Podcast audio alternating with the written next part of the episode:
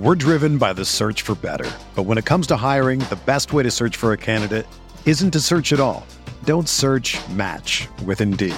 Indeed is your matching and hiring platform with over 350 million global monthly visitors, according to Indeed data, and a matching engine that helps you find quality candidates fast.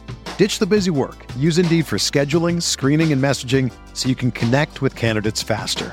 Leveraging over 140 million qualifications and preferences every day, Indeed's matching engine is constantly learning from your preferences, so the more you use Indeed, the better it gets. Join more than 3.5 million businesses worldwide that use Indeed to hire great talent fast. And listeners of this show will get a $75 sponsored job credit to get your jobs more visibility at Indeed.com slash BlueWire. Just go to Indeed.com slash BlueWire right now and support our show by saying that you heard about Indeed on this podcast. That's Indeed.com slash BlueWire. Terms and conditions apply. Need to hire? You need Indeed. This podcast episode is brought to you by Coors Light. These days, everything is go, go, go. It's nonstop hustle all the time. Work, friends, family expect you to be on 24 7. Well, sometimes you just need to reach for a Coors Light because it's made to chill. Coors Light is cold lagered, cold filtered, and cold packaged. It's as crisp and refreshing as the Colorado Rockies. It is literally made to chill. Coors Light is the one I choose when I need to unwind. So when you want to hit reset, reach for the beer that's made to chill. Get Coors Light in the new look delivered straight to your door with Drizzly or Instacart. Celebrate responsibly. Coors Brewing Company, Golden, Colorado.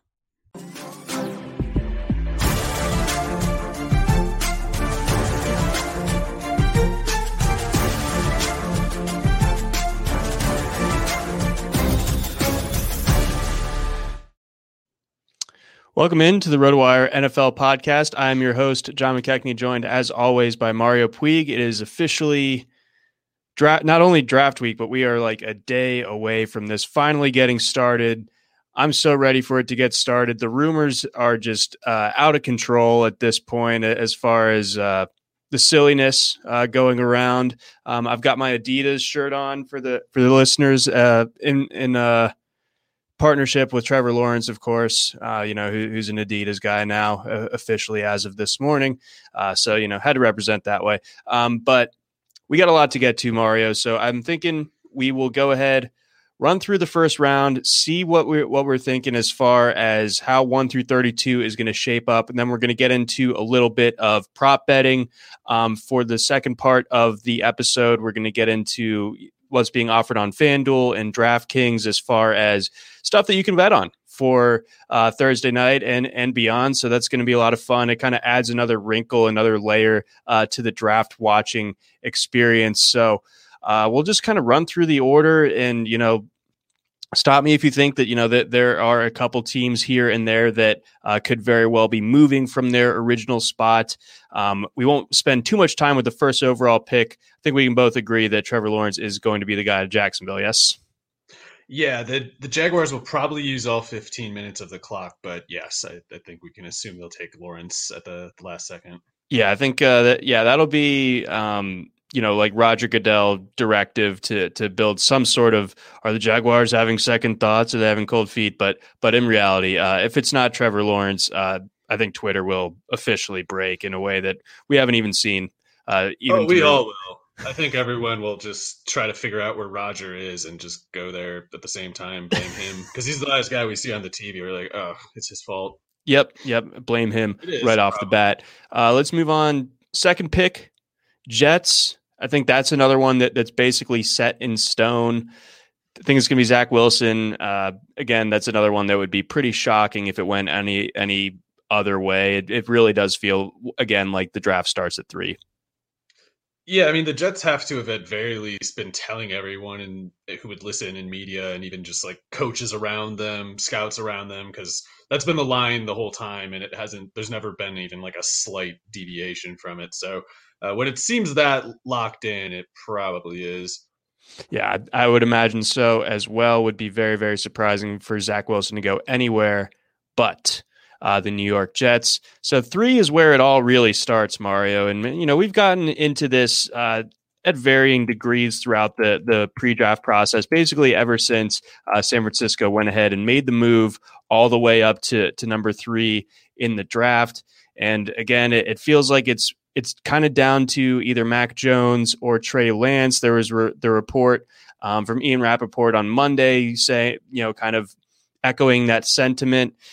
Does kind of seem like Mac Jones is going to be the pick, but I'm just kind of wondering if this is just one of the more elaborate smokescreens that we've seen executed in recent years, or if this really is a case where San Francisco is so full of themselves that they think that Mac Jones uh, fitting in their system could be better than a guy like Justin Fields or Trey Lance. Well, if you believe the Ian Rapoport uh, thing from the other day, it's actually just Kyle Shanahan wants Mac Jones, and the the rest of the team, presumably John Lynch, wants Trey Lance, and I have no idea how you know, first of all, I don't know if that's true. It it sounds plausible enough to me. I mean, Shanahan, Lynch, one of the two, maybe both, is really bad at evaluating talent. The 49ers have botched quite a few picks in peculiar ways that that just were easily avoidable.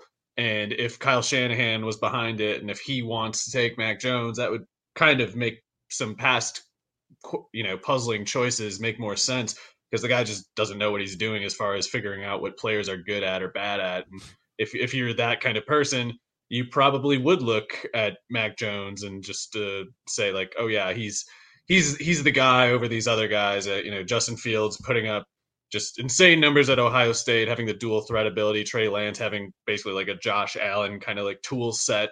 And look at that and that, and then say no, thank you both times, and give me the Andy Dalton, give me the uh, I don't know what, what he I don't know what Jones might be specifically. He should be pretty good or something. He's not he's not terrible or anything, but he's not as good of a prospect as Tua was. And if if we're not high on Tua at this point, why do we think Jones is better? I don't I don't really know what what it is that's supposed to be fueling this this hype of his, but with Lance, I think it c- clearly makes more sense to go with him because he's just got so much you can work with tools wise. And the whole deal with Shanahan, the whole selling point with Shanahan in the first place is that he's going to scheme things so that playing quarterback is easier, so that playing receiver is easier. And if you're going to have a high median kind of line, a high baseline as an offense because of the system, then why wouldn't you seek exceptional traits that that can be amplified by that system instead of just by definition one of the more replaceable guys? I don't really get it. But Shanahan did like CJ Beathard a lot as a prospect, so you know, what, what can we rule out with the guy? I, I don't really know if it's responsible to assume he, he's just going to do something smart just because everybody else thinks it's an obvious choice. Yeah, no, it's it's really puzzling, but it, it does feel like at, at the same time that you know, as of what 30 hours or so until the NFL draft starts, maybe a little bit less than that. Um, that that Mac Jones is going to be the pick for San Francisco at three. I I'll still say Trey Lance. I mean, I I just I can't believe like John Lynch may as well quit if he's not going to stand up to Shanahan this time. Shanahan is wrong. Just this is a good point. Be, be a GM, man. Be it, or just get out. And like John Lynch uh, could probably win in a fight too. So I mean, like, it comes yeah, down Sh- to it. Shanahan looks like uh, I don't know, not a football guy really. No, John Lynch, you know, you could watch a good YouTube highlight video of him just like totally wrecking people. So, um, it, anyway, um, outside of some, uh, yeah, front office, uh, uh, workplace fighting. Um, let's get on to four. Do we think that the Falcons stick with this pick? And if they do, what do they do with it? I think they stick with it. I know, I, or I don't, I don't know how reliable Adam Schefter is specifically at draft stuff. Specifically, a few days before the draft, whenever he was quoted as saying 95% chance that Fields is available at seven like Schefter's obviously plugged in and he's he's getting that information. Someone told him that, and he he had he had reason he thought to believe them at the very least, and maybe he does. Maybe he doesn't. Uh, 95 is a little bit high of a number for Schefter to be wrong about. Like if he said 60, I'd maybe be a little more intrigued by the field's possibility. But it'd be pretty surprising if Schefter were that wrong. I mean, maybe it's happened before. I can't really remember. He's not exactly Jay Glazer, but he's about the closest thing to it, I suppose. So I'm having to concede that the fourth pick is probably Pitts. I don't think it makes much sense unless certain other things are going to happen. Namely, I think they pretty much have to trade Julio Jones if they're going to draft Kyle Pitts because Kyle Pitts is not going to play tight end like the Tennessee offense had tight end play. Like he's not going to play Jonnu Smith. He's not going to play MyCole Pruitt. He's not going to he's not going to do anything that's ever been in the NFL before, and it's especially won't be blocking tight end that he does. So it would have to be usage that occurs basically at receiver. And if you're running two tight ends all the time, then one of Pitts or Julio or Ridley is on the bench too much to make that pick make any sense otherwise. So if they can't move Julio, I don't know, like maybe Smith just does something different with Matt Ryan than he did with Ryan Tannehill and Derrick Henry. Like maybe because they have no Henry and because Ryan can't move much, maybe he's going to go with more of like a three wide kind of offense rather than a two three tight end kind of offense. Like maybe he built it that way specifically to to spring Henry the way that they did. I don't really know, but I do know that Tennessee offense can't use Pitts, and uh, even a modified version of it can't really make use of the players that they have. So there, of course, were those Julio rumors, and there very well could be something happening there. And if it does, and they get a decent return for it, then Pitts at four makes sense to me because Pitts is definitely a monster. He's he's going to be really good, but they're not. They shouldn't. They shouldn't make that pick thinking, oh, we'll just figure quarterback out later. They should make that pick knowing this is kind of it for us. If this doesn't work, we're just going to get fired. Yeah, no, that's uh, wow, and that that's uh, quite a thought to have with with basically a com- completely revamped front office and, and, coaching staff. You know, have, having gotten rid of uh, Dan Quinn and Thomas Dimitroff th- this past year, uh, so that would be wild. Um, and then I, I, think you know I don't know the exact details of it, but it sounds like Julio unlikely to be traded before June first. Uh, I think that there, there would be something with the cap with that. So the trade for for Julio wouldn't happen until well after the draft. So that this that could leave us in a that? weird limbo. They used to have that thing though where you could just mark it as post June first, no matter what time of the year they're doing it. Is that no ah. longer a thing? I don't know. I, I if they can't if they can't do it that way, like you said, they can't trade them now. Like they either need to be just able to just say, actually, we're marking it post June first, and, and if they can't, then their cap space precludes it. Like they Thomas Dimitroff totally ruined that team. It's it's just a godforsaken ruins in every aspect, including the cap, where they they have basically nobody under contract, and yet they're up against the cap. Yeah, it's uh, pretty remarkable stuff there for, from Dimitroff. So uh, we'll, see how Terry Fontenot and, and Arthur Smith can can uh, work their way out of that corner. Let's get on over to number five. We got the Cincinnati Bengals, the the question on everyone's mind when it comes to the Bengals, I feel like it, it's been it's been the you know Penei Sewell sweepstakes for a long time and a lot of projection with with him going to Cincinnati. But um, now I think there's a growing school of thought that Ja'Marr Chase uh, could be the pick there as well. So which way are you leaning as far as the the Sewell versus Chase when it comes to the Bengals? I think it's Chase. I think both players are good and justifiable picks, but I think the debate around it, at least on Twitter, has been pretty mangled. I'm not sure many people are thinking it through all that, uh, all, all that clearly. Um, but I think, um, uh, sorry, forgive me, my, my screen's being a little goofy. Um, so, so they signed already Riley Reiff to be the right tackle. They have Jonah Williams still, that eighth overall pick or whatever he was, who has both not been good, but he's also been beat up a lot. So it's kind of it's a little unfair to just assume he's not good. And if you add Sewell, thing to say, sorry, to back up a bit, the debate has all, has been framed around like, are they going to improve the Cincinnati offensive line or improve the receivers, and which one will actually help Joe Burrow more? And it's kind of um, it's it's it's just not really a valid choice as they present it because adding Sewell isn't necessarily going to improve the offensive line. Like he doesn't even turn 21 until October or something. So it's going to be hard for a player his age to be as good as a player as Williams. Yeah, and he hasn't played in over a year. Level. It's like Sewell would definitely be the better prospect than Williams, but as to what you actually get in 2021 is a very different question than who's the better long term player. Like Williams could be the better player for the next two years, and Sewell could, you know, run laps around him in that third. And it still wouldn't mean anything to the question of like what's going to help Burrow more right now. So there's there's a certain lack of like nuance and, and clarity to the way people are framing it. But to me, if you're talking about reps that are definitely going to improve, Chase is clearly the choice because your alternative is uh, whatever Auden Tate or Mike Thomas or something. And of course, Tee Higgins is a beast, and Tyler Boyd's a very good slot receiver.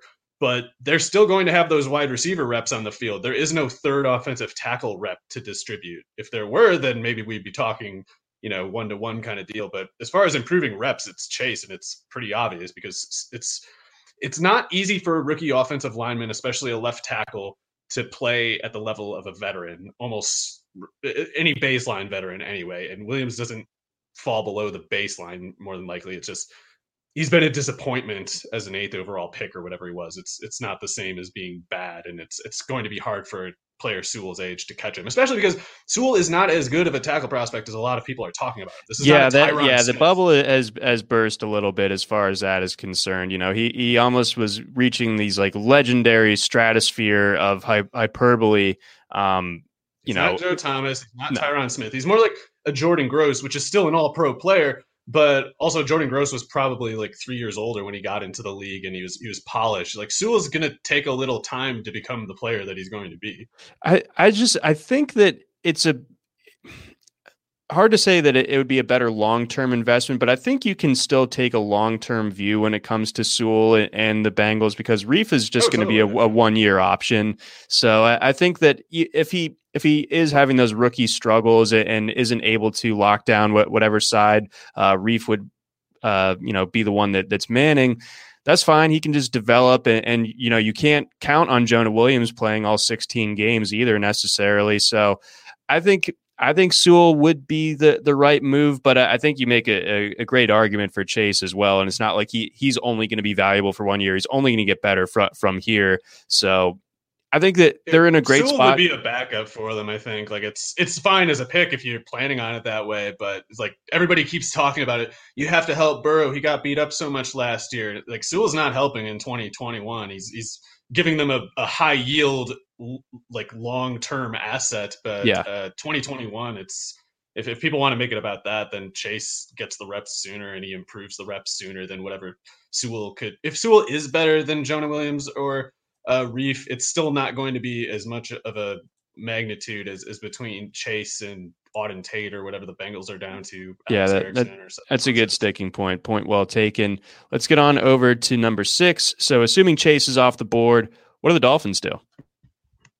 I think it's got to be Jaylen Waddle. I mean, if they if if Kyle Pitts were there, that'd be you know take Pitts. He's he's insane, but I, I guess if he's at four, uh, I think Waddle's the next kind of special player in the draft. I guess you could say that a guy like Micah Parsons could be, and he could very well be Miami's pick too. He's he's he's a pretty incredible athlete. Seems seems like he's got some talent as a football player to go with it, but he's not going to make Tua Tagovailoa any better, and he's not going to give them a long term replacement for Will Fuller, who's on a 15 game contract. So I think Waddle is worth it generally, and I think in terms of playing the draft market and the the Dolphins kind of setting themselves up for success, I think it's got to be him.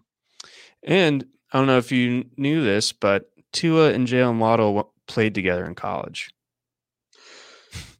If that's true, then I think that it's uh, pretty much a lock. Yeah, sorry, I just threw a curveball at you like the day before the draft. Yeah, kind of rude of me as the host to to pull such a maneuver.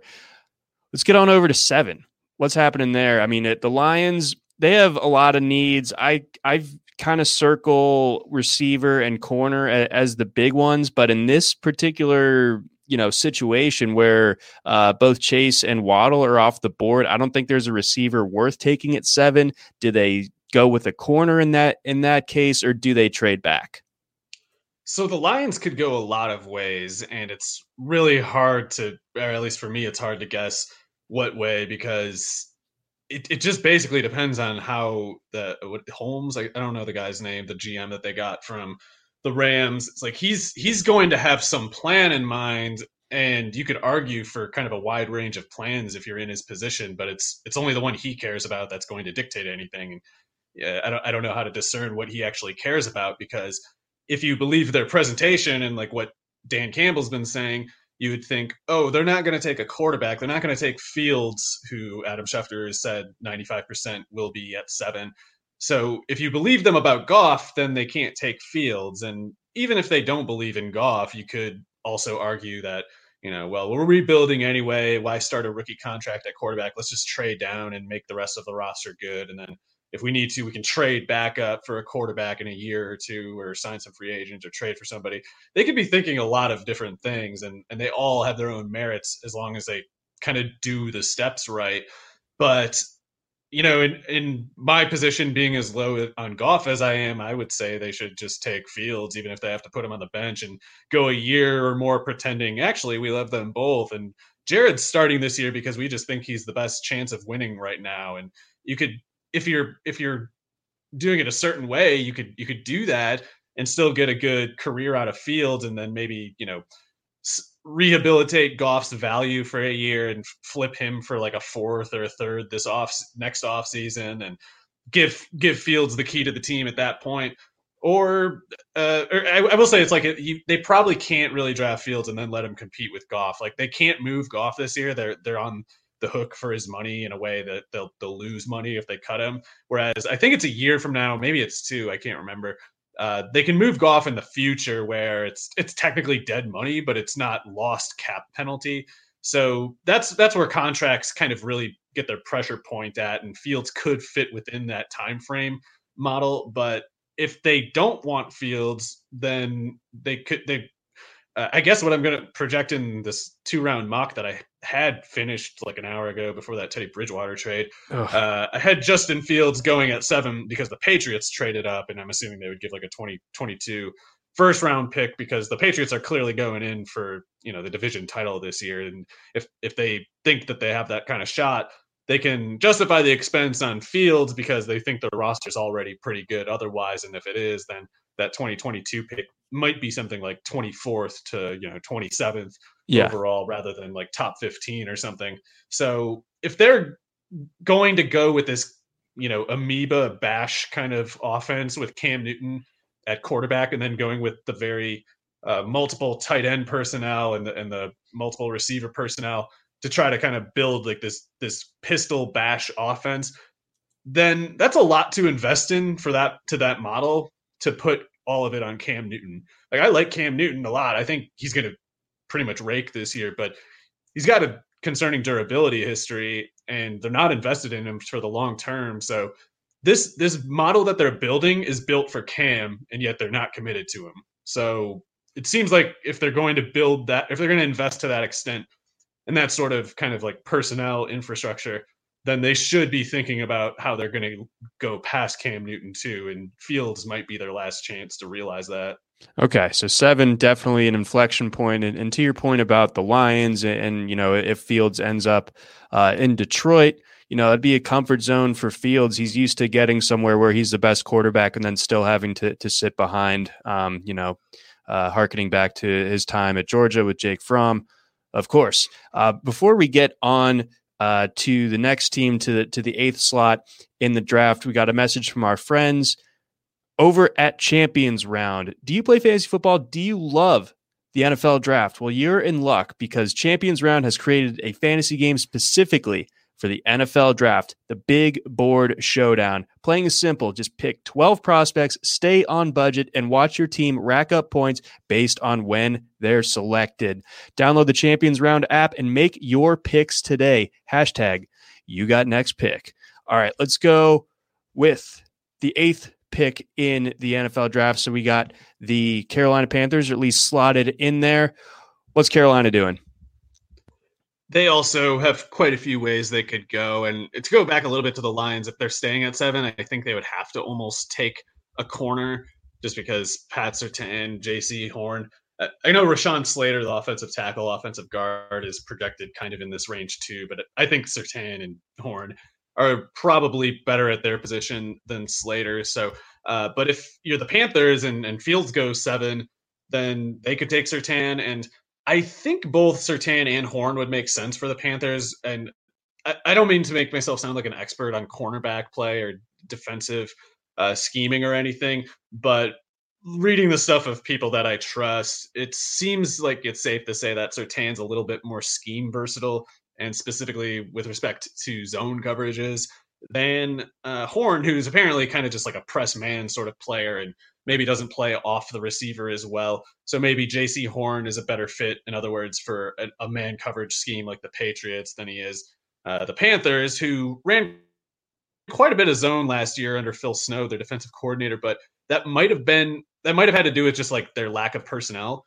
at corner. Like they might have played zone because they just knew no one could cover. Like Rasul Douglas couldn't really cover. But there were also a couple games, a couple one-off matchups where they used Rasul Douglas and Donte Jackson as shadow corners to match them up against specific receivers who basically kind of mirrored their traits. So it shows that they're willing to go to kind of like a matched up man coverage sort of thing if they have if if they think it's in their advantage to do it that week. So they could have an interest in Horn if if they're planning on going with more man coverage. If they want to be more scheme versatile, maybe they go with Surtain. I also think that the Panthers are a really good candidate to trade back. So uh, oh, I should have mentioned uh, the Lions could trade back for the Chargers to trade up for Sewell in this scenario. And if they if they don't, if, if Fields goes seven, then I think eight's a really good spot for Sewell to go uh, maybe for the Panthers, but I think also the Panthers would be looking to trade down, and that the Chargers. There, has been some uh, some people who have sources have been saying that the Chargers might be looking to trade up for Sewell, and I, I think the Panthers would make a lot of sense there. So, what I'm actually projecting in my mock is uh, I, I, I can't remember what I did. If it, I know I said Fields to seven, but what I might have actually done is Fields to eight and Sewell to seven. But I, I kind of like those two to go at those two picks, and for Carolina to go back to you know 12 or 15 or whatever. Okay that, yeah carolina definitely um, a, a, bit of uh, a trade back candidate like you mentioned but but uh, if they stay put uh, corner could definitely be in play as well. Let's get on over to nine. So that one's sh- shaken up a little bit um, today in light of the teddy bridgewater trade that you alluded to I think it's still possible that Denver goes quarterback. Adam Schefter yeah. said something along those lines as well. It's not like they have a ton of money committed necessarily to the combination of, you know, uh, rookie contract Drew Lock and you know Carolina eating a fair bit of of Bridgewater's uh, deal as well. So I don't think they're precluded from it. Uh, but in this scenario, you know, you, would also have Micah Parsons available. Um, so which way do you think Denver goes uh, before we move on to the next next uh, next crew? Yeah, they traded for Bridgewater, but maybe they did that because they didn't think Mac Jones or Justin Fields would be there. So maybe if Fields or Jones is there, they'll just take that guy. If they go defense, I think it'll be Parsons. I think Fangio could really use a guy like him. It seems like Micah Parsons is a bit of a psycho, but I don't think that most coaches would care, especially since it hasn't gotten much publicity in the media what he's accused of having done. It's very so, easy to find on Google too. So very easy to find, and it's just not really in the media narrative. So uh, if it's not in the narrative, no one's going to care. There won't be any outrage about it. Instead, people will focus on how he's an insane athlete with a ton of upside in, in a lot of defensive functions. So either Parsons or uh, maybe they go with like an edge defender. I guess Jaelan Phillips could be in play if teams aren't worried about his medicals. I'm pretty worried about his medicals, um, so I think it'll be Parsons. Okay. All right. Let's get on over to the 10th pick in the draft. This has been one that I feel like everyone in the mock draft community has been kind of in, in lockstep on. I alluded to such in my mock earlier this week. If you're not mocking Pat Surtain to the Cowboys, and is it really a mock draft? Is it going to be Pat Surtain? So he's off. He's often been uh, projected to the Broncos at nine two, but the Broncos are actually pretty well off at corner after uh, can't remember who they added, but uh, Bryce Callahan's good, and they got the other one that they picked up. And Fangio can do money ball at corner. He he's really good at coaching zones at corner. He doesn't need a Pat Surtain to get good cornerback results. Dallas probably needs Pat Surtain or Jaycee Horn to get better corner results. So I give them Pat Surtain here, but I think Jaycee Horn would make a lot of sense too. It kind of just depends on if Dallas is going to be scheme versatile if they're going to kind of go with a man coverage emphasis like the Rams or the Patriots. And if they go more zone, then Surtain's, I guess, the easier call. All right. And then, you know, you know, that, that decision could also be made for them a little bit by, you know, what the Lions end up doing at seven, yeah. and if if seven um, ends up staying in Detroit, they, they could certainly go yeah. corner, and and then uh, Dallas has less of a headache to deal with, and you know they can get one of Jaycee Horn or Patrick Surtain and be plenty happy with it. The Giants are up next. They're a little bit tougher to figure out. That like that they, they don't have a terrible roster on on both no. sides, uh, but they still have Daniel Jones, but they can't really do anything about that. So I think I think bolstering the offensive line would make some sense. Uh, what say you uh, when it comes to the Giants at eleven? I think the Giants want Micah Parsons, and I think they might even be assuming he'll be there. But if he goes at nine, or 10, whatever, then I think they're in a tough spot because they are pretty loaded actually at most positions. Like they don't have a need at receiver. I think they're going to move Evan Engram in the draft and have Kyle Rudolph basically be like a sixth lineman kind of player so they can get more targets at Golladay and Slayton, Shepard and Barkley.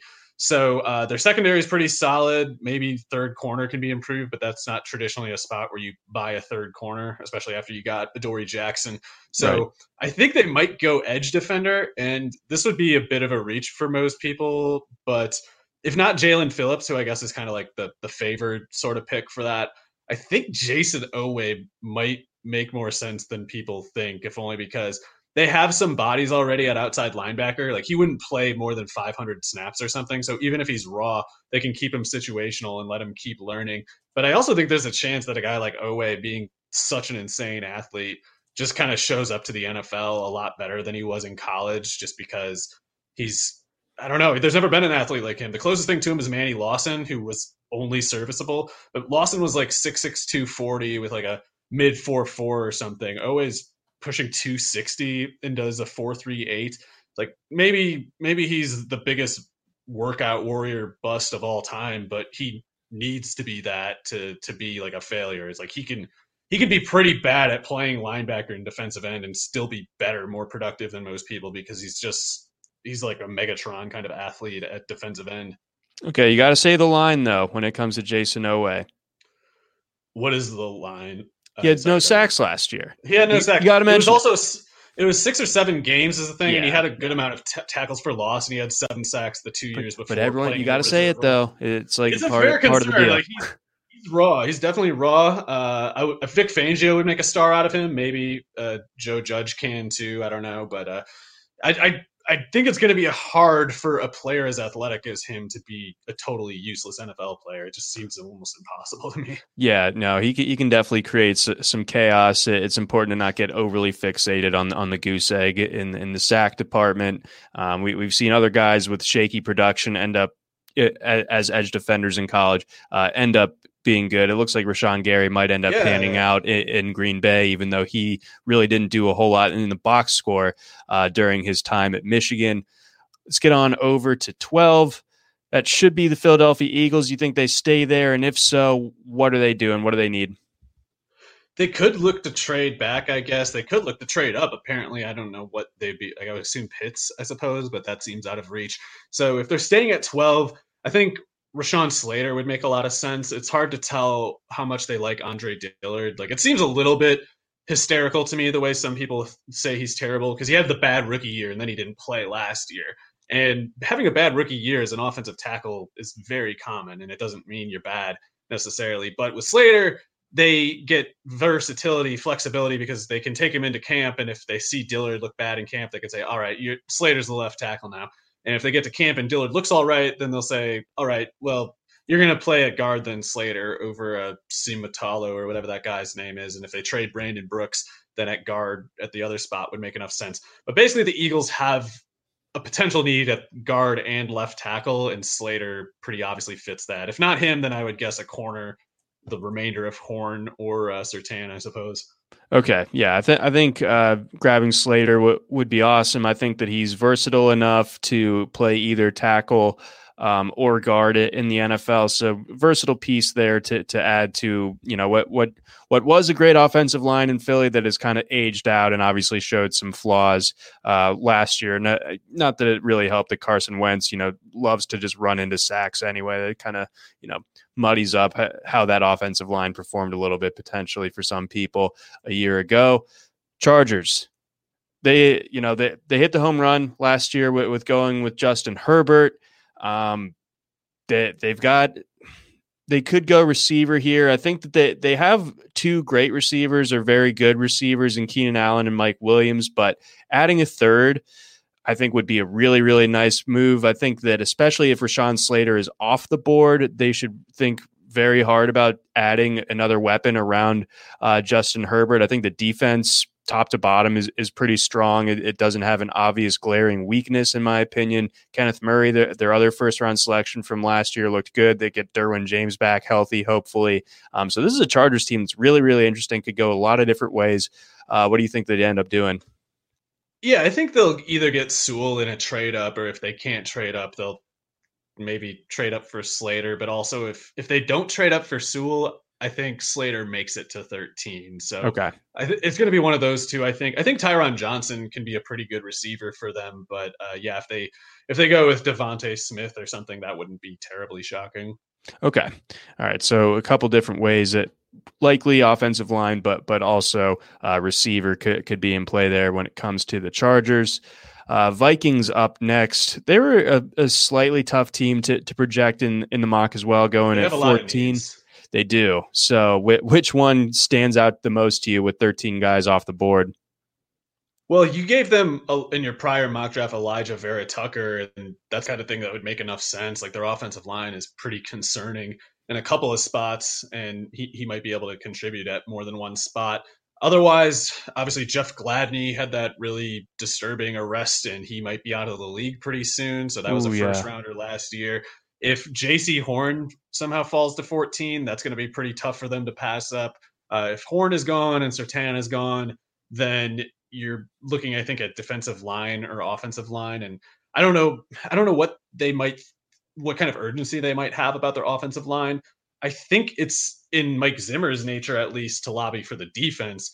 And I don't know whether he wants a Kwity Paye, Jaelan Phillips type, Jayson Oweh, maybe even. I don't know if he wants an edge player. Uh, I don't know if there's still any lingering anxiety about Danielle Hunter and what he's going to do this year, where he's going to play this year. But if if they believe in Hunter playing this year, then they could wait on defensive end and, and try to go with some sort of stopgap approach there. Uh, if they don't think Hunter's going to be around, then they pretty much have to take an end, and I guess it would be Paye or Phillips or Oweh. Otherwise, I think this is a good dark horse spot for Christian Barmore at defensive tackle, just because they signed Michael Pierce, but he can only uh, first he opted out last year, which might have might lead to some sour grapes on the part of Mike Zimmer. And Michael Pierce, even at his best, even in theory, doesn't play more than like 450 snaps because he doesn't. You don't really want him out there on passing down. So if they pick Barmore at 14, I don't think that would be shocking because he could, he's probably playing 700 plus snaps if they take him there, and they're not very good at defensive tackle otherwise. Yeah, yeah. So I think that that, that would Tomlinson. definitely.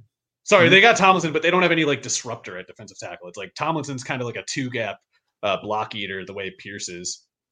Okay, all right. So so uh, that would add a different type of type of space eater in, in, the middle that, that could be a little bit more disruptive, maybe collapse the pocket. So yeah, Barmore, uh, that that could definitely be a strong pick as well. Uh, 15 Patriots as it stands. Uh, if they don't make a trade up uh, and they're sitting there at 15, uh, which way could they go?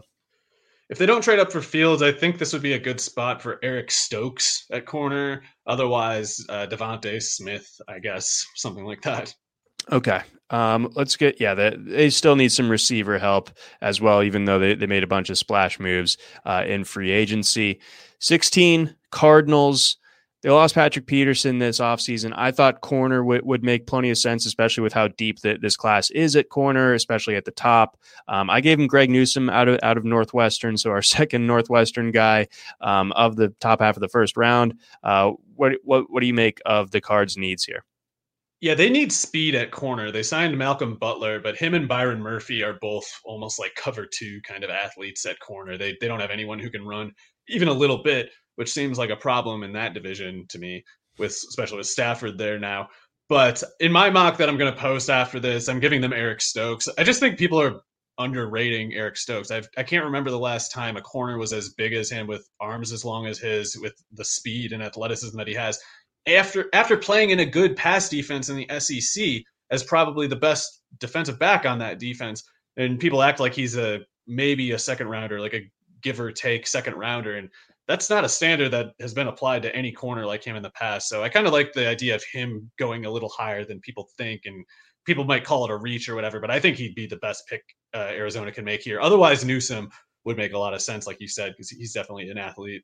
Yes, he, he's had some some durability concerns of his own, but um, uh, or uh, Newsome, I mean, but I, I, think that he would be a totally uh, fine play there. And yeah, I, I, agree with you. Stokes is underrated, and I do think that he's a better option than uh, his teammate uh, Tyson Campbell. Although Cam- yeah. Campbell's a fine day two guy, but I, I don't like him over Stokes necessarily.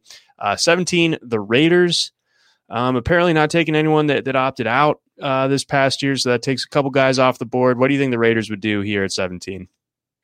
I really don't know. I think that a lot of things make sense for them because their team sucks, but they also they're kind of like the Giants thing where they don't have actionable needs. But unlike the Giants, it's not because they have good players. It's just that they've spent a bunch of money last year on Cory Littleton, and he was terrible at linebacker. But what are they going to do? Eat probably like eight million in uh, cap penalty or something. So linebacker's not obvious. It would make sense from a, a you know improving the rep standpoint, but from the finance standpoint, I'm not sure how much that factors in. But I went. I'm going to give them in my mock draft uh, Jeremiah Owusu Koramoah, whatever yep. his name is from Notre Dame, because he could play linebacker, he could play safety, he could maybe even do kind of like slot coverage kind of thing. Some of the stuff that they wanted Lamarcus Joyner to do when they spent that big contract on him that was a total waste. So they they could get him, I think, on the field a little more easily at uh, kind of like safety reps, so like not putting Littleton on the bench, in other words. But yeah, they they have needs. It's just they can't really draft at most of them because they're still trying to justify bad investments that they already made at the spot in recent years. But if not, uh, if not a player like Cora More, uh, Koramoah, maybe then like a right tackle uh, because they they don't really have a right tackle at this point after trading Trent Brown back to the Patriots or whatever they did. Yeah, the the whole just entire line change dump uh, of their offensive line, other than Colton Miller this offseason, uh, definitely a weird one. Maybe uh, ostensibly they have a plan for that, and maybe a plan uh, is taking one of these offensive linemen here in the first round. I guess Barmore would make sense too. Okay, let's go 18. We got the Dolphins. This is their second pick. Uh, they just added or they just subtracted an offensive lineman yesterday. Um, so what what could be in play for the Dolphins? Do you, do you think that they go with like in this particular scenario, like a Darrisaw would make sense? Um, it depends, I guess, on just what they think of Robert Hunt, at, who played a lot of right tackle last year. He was he was a guard, or he played tackle at uh, Lafayette or Monroe, whichever it was. Lafayette, Louisiana. Louisiana, uh, ULL. Yeah, uh, Ten different names. Yeah, yeah, the uh, them. He played for them at tackle, and then he played tackle as a rookie. But a lot of people were thinking he'd be a guard in the NFL. So maybe the Dolphins are looking to move him inside. Maybe they're sticking with him at right tackle. I don't really know. I think either way, the pick might be Elijah Vera-Tucker because if if he's there, I mean. But Elijah Vera-Tucker played left guard next to Austin Jackson at USC, and uh, I know a lot of people hate Austin Jackson and, and draft Twitter, and a lot of like scout type people on Twitter hate him. But I actually think that was a pretty good pick because he's he's just really young and uh, he, he's so toolsy that it's like because you're playing at a two year disadvantage in the Pac 12, probably in the best era of Pac 12 defenses in a long time. Like that to me is is excusable.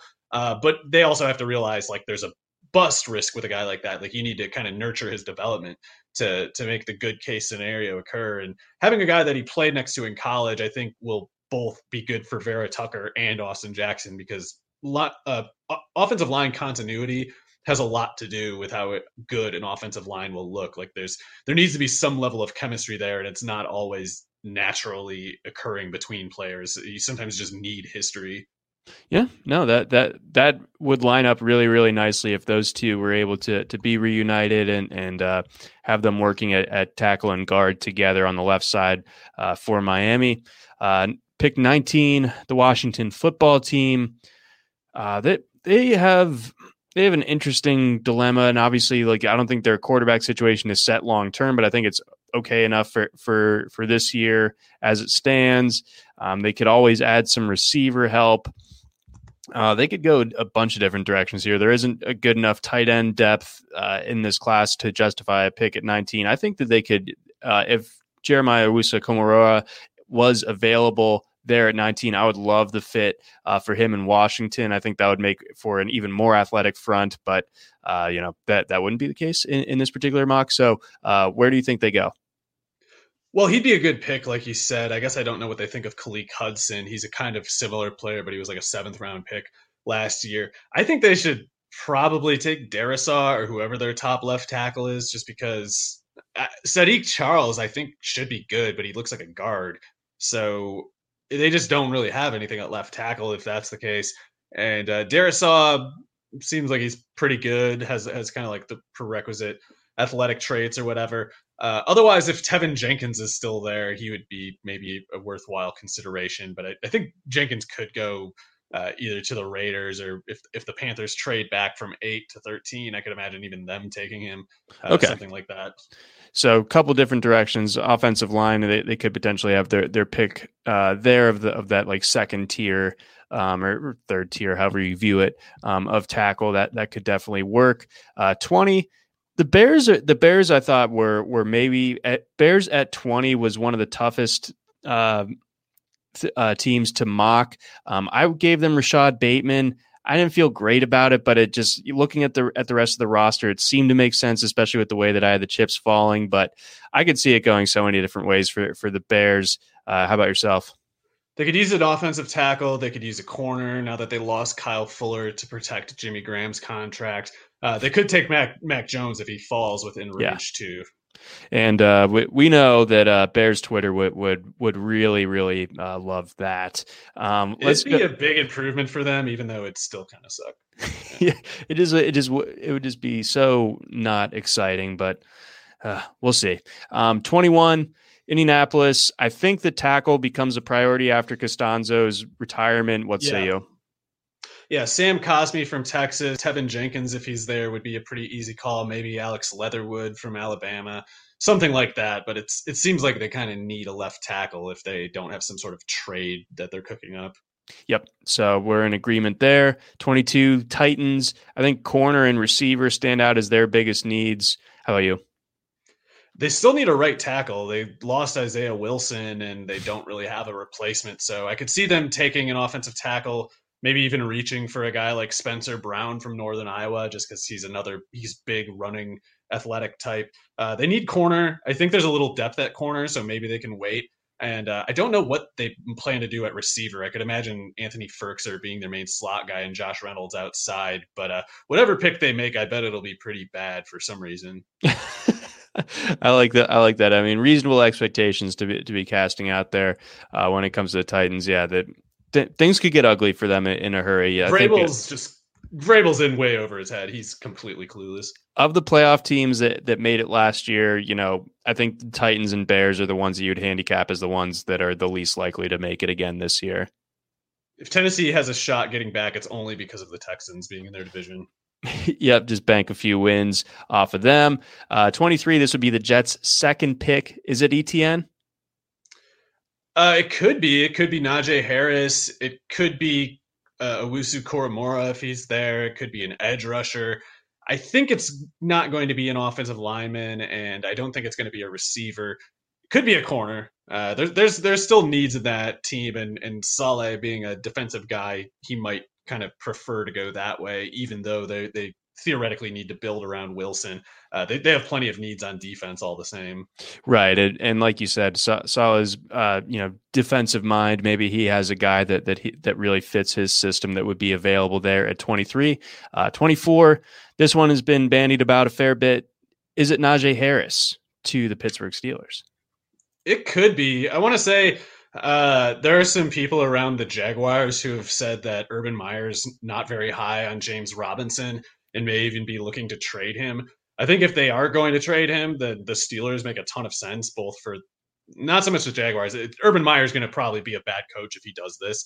Uh, I think it shows that he doesn't know what he's really getting into, doesn't understand the the, the ecosystem that he stepped into. Uh, but the Steelers' offensive line is trash. Like they got to get, they got to replace Pouncey, they got to replace Villanueva at left tackle. The other spots aren't that great either. They have needs at corner.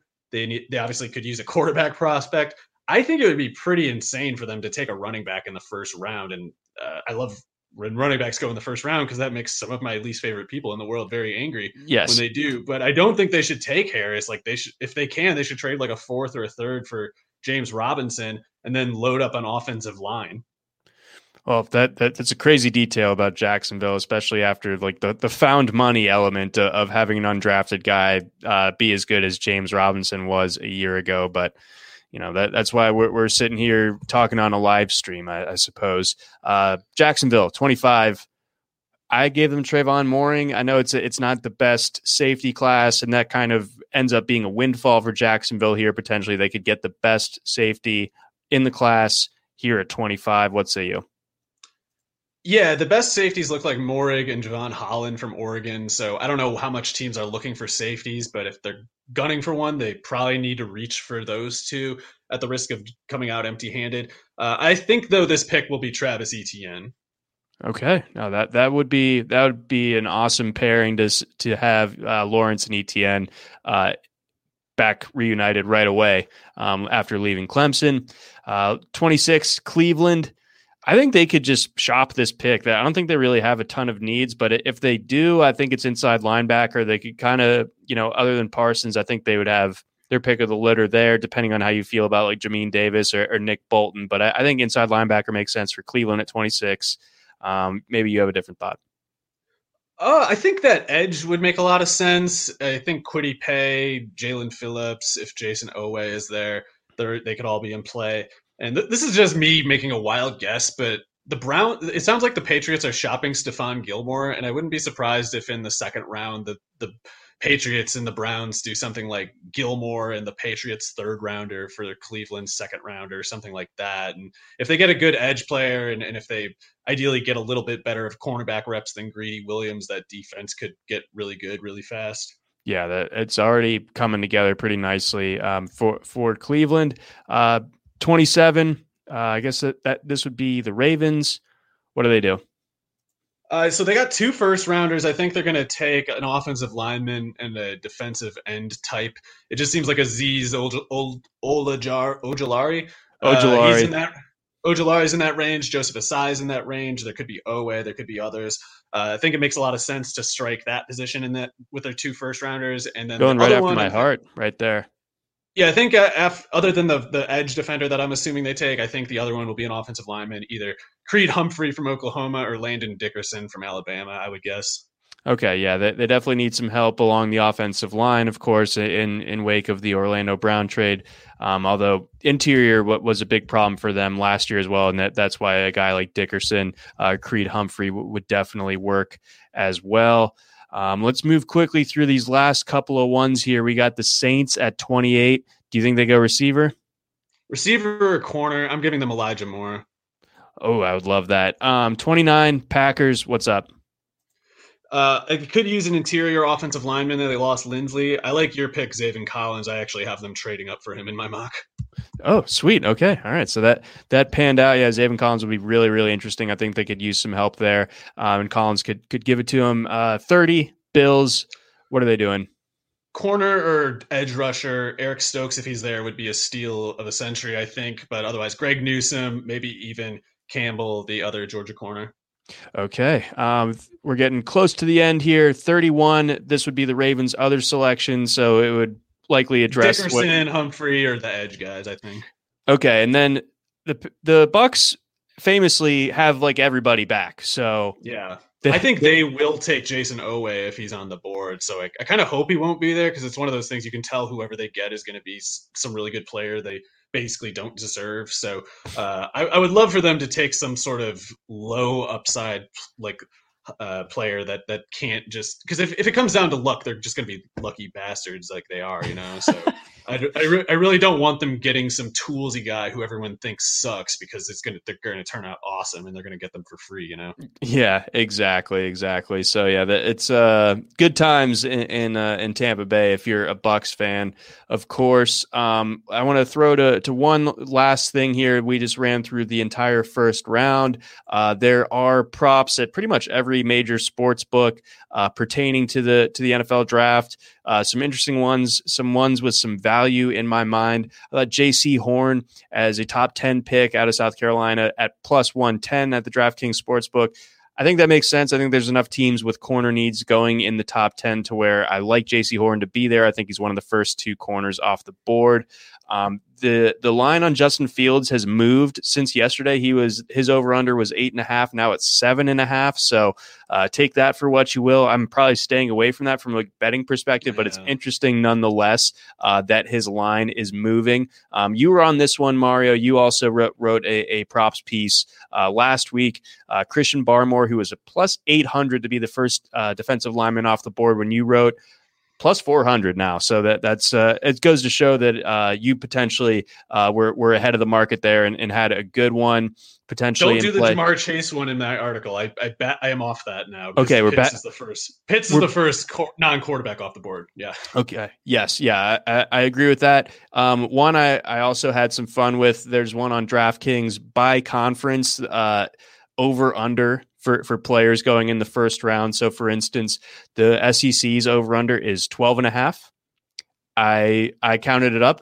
I think there are 17 players from the SEC that could go in the first round. Uh, you could look, you could uh, know my background or look at my hair right now and and think that I have SEC bias.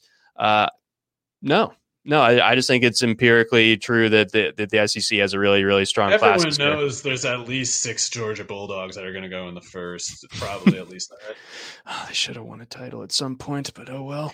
Um, but that, uh, that, and uh, also Pac-12 two and a half. Um, I would take the under on that. I think that there's there's just going to be Sewell and Elijah Vera-Tucker I don't think that either of the Washington uh, defensive line pro- uh, projects are going to be taken in the first round. Even though I, I mocked uh, Onwuzurike uh, to the Bucks in my last last mock, I think I squinted too hard at that one. I, I think that it, uh, it will go in a different direction. So under two and a half, it, but that one's at like create, it's like minus 360 or something. So not a ton of value there. But that's going to wrap things up for this edition, our final one before the NFL draft officially kicks off. So uh, again, fun stuff as always, Mario, and uh, we'll be seeing a lot of you over over these next few days uh, as we uh, as we rock this out for uh, the 2021 NFL draft.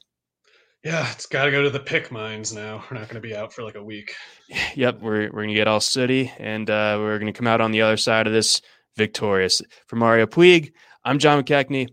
Thanks for listening to the RotoWire NFL podcast. Try RotoWire today, free for 10 days. Get our premium tools, rankings, analysis, and breaking news alerts. No credit card required. Go to rotowire.com forward slash try. Everyone is talking about magnesium. It's all you hear about. But why? What do we know about magnesium? Well, magnesium is the number one mineral that 75% of Americans are deficient in. If you are a woman over 35, magnesium will help you rediscover balance, energy, and vitality. Magnesium supports more than 300 enzymatic reactions in your body, including those involved in hormonal balance. From functional medicine doctors to mental well being and female hormone experts, we all know that magnesium is the one mineral to improve all aspects of well being and health. But which one? Magnesium Breakthrough from Bioptimizers, the trusted choice recommended by leading experts with seven best absorbed forms of magnesium to ensure your body receives the support it needs for overall well being. Go to bioptimizers.com slash balance today and use code BALANCE10 for 10% off. Support your journey to wellness at B-I-O-P-T-I-M-I-Z-E-R-S dot com forward slash balance. Magnesium Breakthrough from Bioptimizers, your foundation to optimal health and vitality.